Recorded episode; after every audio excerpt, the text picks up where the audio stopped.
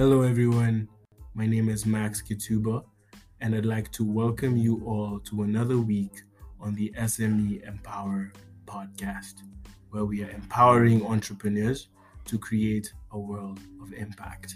And we do this because we believe that your success in business matters, not just for you, but for your community and for the world at large. So we are committed to providing you with valuable insights and information from successful entrepreneurs, business leaders, and experts from around the world so that you can grow your business and your impact. Tune in every Thursday at 6 p.m. EAT, subscribe, and join the movement as you take the first step to impact the world through entrepreneurship. We're very excited to have you on, and we'd love to see you again and again. Thank you. The guy who the guy who was the founder and later of Zoom, Yeah. you know, has talked about how a lot of it was just really making things more simple, but a lot of it that was facilitated by advances in, in technology. But there, Mhm. the video, the, the cool video I saw was a short interview with his very first investor, his first angel investor Yeah. and they met playing uh, playing soccer, playing football in in the Bay Area. And Mhm. he thought the guy was such a great teammate and such a joyous player that you know he was worth talking to. And they said, "Well, someday, someday, that you know someone's going to figure start getting start figuring it out." And lo and behold, uh, it, it it happened, which was great the, the, the other funny part of it was the angel, the venture capitalists in later rounds bought the, the, the angel out. So he only made 80 times his money. It's not a bad deal. Not- it's not such a bad deal. 80 times, you know. I can think of much worse deals than three, two, one, and we're live. Hello, everyone, and welcome to the SME Empower podcast. I'm your host, Max Gituba, and I'd like to officially welcome Dr. Norris Krueger. He's the founder of uh, Entrepreneurship Northwest, where him and his team have developed and implemented programs and activities to nurture more innovative creative and entrepreneurial individuals, organizations, and communities around the world for over 20 years. We're very happy to have you on the podcast. Uh, welcome, Norris. How happy to have you on the show. uh, thank you. Uh, thank you, Max. There's definitely a lot of things you can help our listeners with, but I think um, I'd like us to start just um, with you giving us a little bit of a background into what you do and how you got into entrepreneurship in the first place. Well, like many people, like many people with their careers, that that it, it's almost you know by accident in some ways. You look back and, but every so many of the things, even from from childhood, have sort of driven me in this in in this direction. But I I I'm either blessed or cursed by ha- wearing multiple hats. That I have been a tech entrepreneur. Uh, some experience. I've only killed three companies so so far. looking to st- build so to start a, a fourth target uh, for that.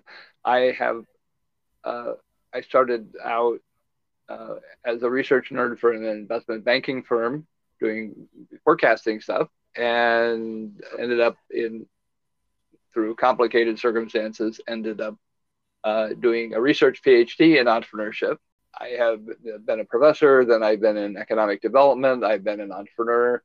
I do more and more working with the people who work in growing entrepreneurial ecosystems on one hand, kind of the macro side of, of the equation, and uh, was able to be part of some pioneering entrepreneurship education that hardcore project based learning, which I didn't know was a thing uh, in, in, until I studied it. But it's the reason that much entrepreneurship education does so well, even though we do project based learning pretty badly compared to what we could be doing. And that's Mhm. sort of a, a learning, a recurring thing is in building entrepreneurial ecosystems. We do some things okay, but there's so much more we could do. And actually, I started out at Caltech in physics, mm-hmm. and I'm not a physicist. um, I'm not. Uh, I you, you have to. I was good at math, but you have to be genius at math to to, to do well at that. But I did take away some great lessons on research. The first talk I ever heard was the famous physicist, Nobel Prize winner Richard Feynman, who is supposedly the smartest man on the planet. And he was saying, doing great research is not about resources. It helps to have the skills, it helps to have the money, it helps to have every all all this the stuff, but it won't be great research unless you have a great question. Now, anyone can ask a good question, maybe a very good question, but it's very hard to ask truly great questions. So, based on a lot of the conversations that you and I have had up until this point, uh, we've talked about a lot of interesting, contrarian, uh, or unexpected facts about entrepreneurship and business. So yeah, could you just start there and just tell us about this bias about like older companies being able to innovate and grow quickly as compared to to newer ones? Well, well I, yeah, Max did. In my country, we have an expression: "You can't teach an old dog new tricks." Mm-hmm. That research, of course, shows that's not true. Mm-hmm. You know, it's more like old owners can't get together to actually teach the dog. Uh, it's a bit, it's not really true, but it can be a very much a self fulfilling uh, prophecy. There's probably more great innovation going on inside of large companies. We just don't hear about it. Okay. That uh, that these companies wouldn't survive if they weren't innovating a little bit and just a, a little bit of innovation in a very large organization, yeah, uh, it can can have quite an impact. Plus, one thing that effective companies do in the long run is mm-hmm. yes, they do product R and D, but they also need to do process R and D. They have to get better at, at, at, at this, this process innovation, particularly if it can improve their cost structure, whether it, they can make things more more efficiently, they have better supply chains, and so on. That and that's something we've we've kind of lost in some ways have lost sight about because we in our account in, in many countries the accounting system you're you you do not count process r&d as your real r&d that's that goes on your your income statement. Yeah.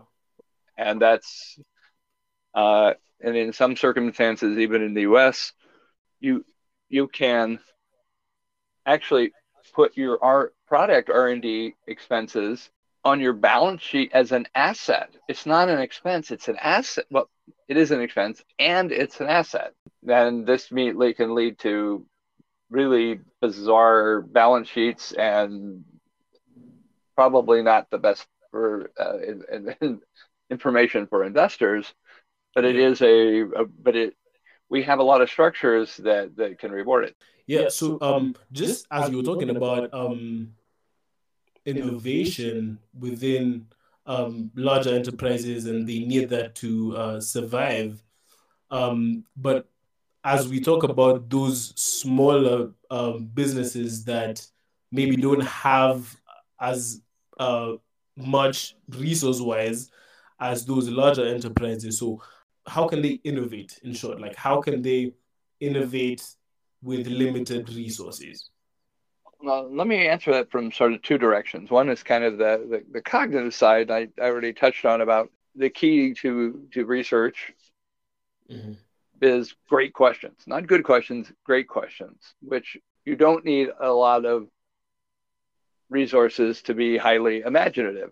That imagination is very is is not a scarce necessarily a scarce resource, but it does help to have industry experience. It does if you're going to build the if you're trying to figure out what's going on. So there's a couple of different ways that that I recommend to folks to do. And if I'm I'm in a business, I do. One is just it's really old school, but looking at external business environments, what's changing, what's changing in the legal environment, the political environment, the social environment, the cultural environment, the economic environment, and so on.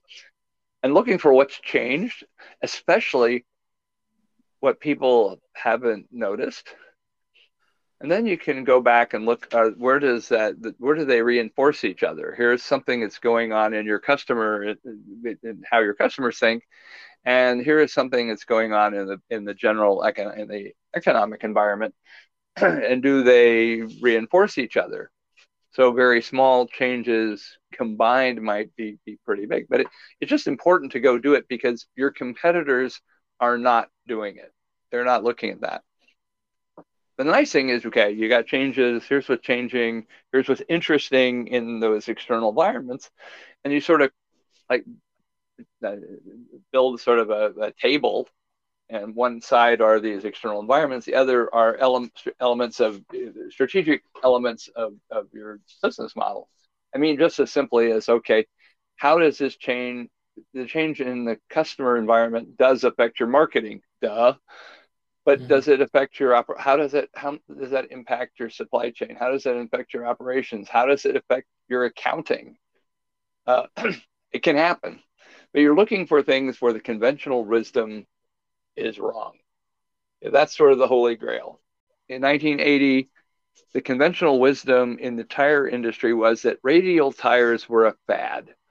Mm-hmm. Radial tires were invented in 1958 by Michelin. That always nice to know, but they couldn't change their attitudes toward their understanding at a deep level of their industry because it changed everything about their business, having tires that last four times as long for about the same price. That you're now, you, you want the original equipment people, you want to go to the car makers. In the old days, you wanted the replacement market. And that meant talk, you talk to different people, your executives have cocktails with, to have, you know, with, and play golf with one group, then they should be looking at the other. So figuring out where that conventional wisdom is wrong uh, can be very powerful. So the radial tire company experts had a free run for 20 years without, without the U.S. side of the of the industry uh, responding. Mm-hmm. But that's that's sort of now. There's another way that is takes longer, but mm-hmm. is much more rewarding. Is that that every you know there's a lot of discussion about stakeholder capitalism and blah is that every business has more important stakeholders than they realize who mm-hmm. are the people in your community who have could help you mm-hmm. there are more than than you realize mm-hmm. who in your community could hurt you there's mm-hmm. probably some you don't don't even see make a map make a table of everybody who might possibly have a reason to care about what you're doing.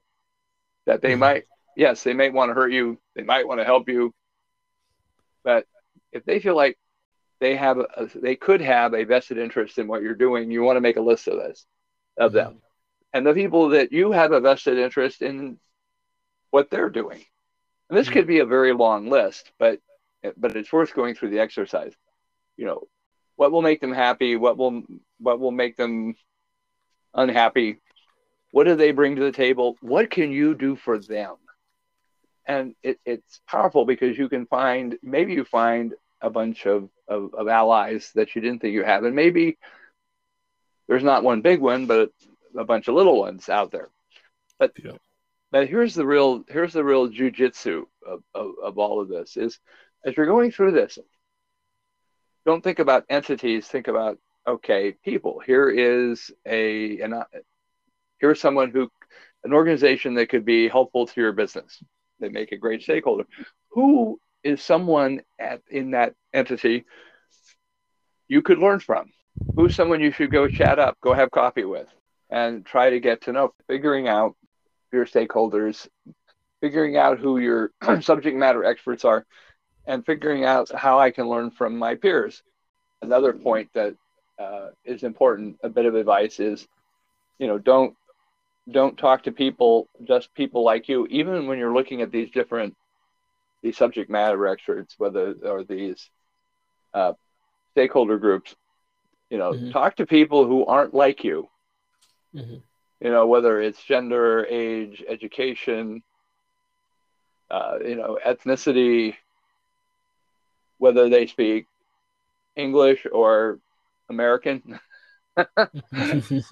you need to understand your your stakeholders, but that opens the door to be, finding people who could be at a personal level be be advisors be mentors you say i if i needed a lawyer i know the guy i call. He's is he's tall impressive former attorney general of the state of idaho. Bad bad cat. And mm-hmm. i can't afford him act i don't think i could afford him actually but i know i he would be able to find me the right the right the right person. And yeah. Uh, good business people whether an existing small business they they tend to found these people they found mm-hmm. an accountant they can rely on and so forth. Somebody would give them good advice on, on going to market with a new product or developing a, a prototype. They know who they can go they can go talk to. But in a startup you don't feel like you have the time to do that. Yeah. but it's something worth making the time. And that means and the shortcut is and this is sort of my you know the for the capstone of all this is in every community regardless of the domain who are there are a lot of people who are connectors they're good at they they like to connect they're good at it but there are a handful who are super connectors mm-hmm. they're often so look for the people in your community who connect the connectors mm-hmm and they're hard to do. I think I'm I'm kind of one here in, in Idaho and, and, and in the academic world. I I but you know, having been at it for a long time, yeah.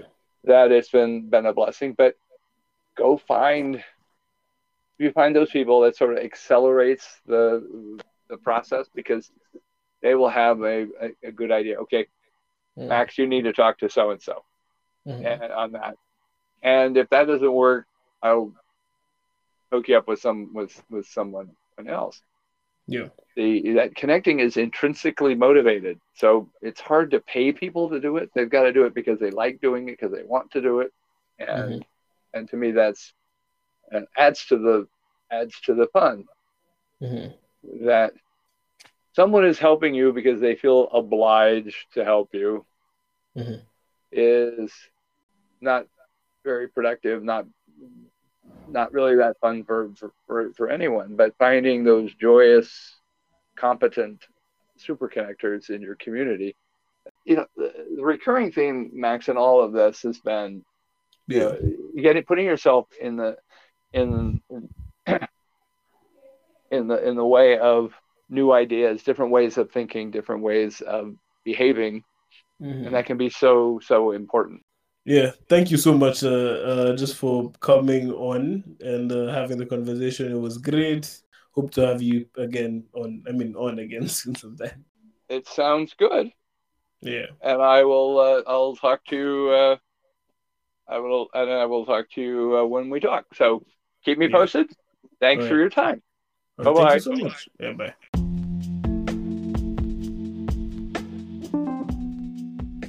Hello again it's me, your beloved host, and I'd just like to take a moment to thank you for making it to the end of the episode.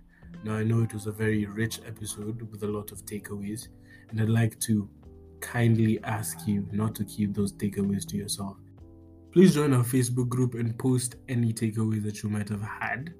Other than that, you can find me on any platform.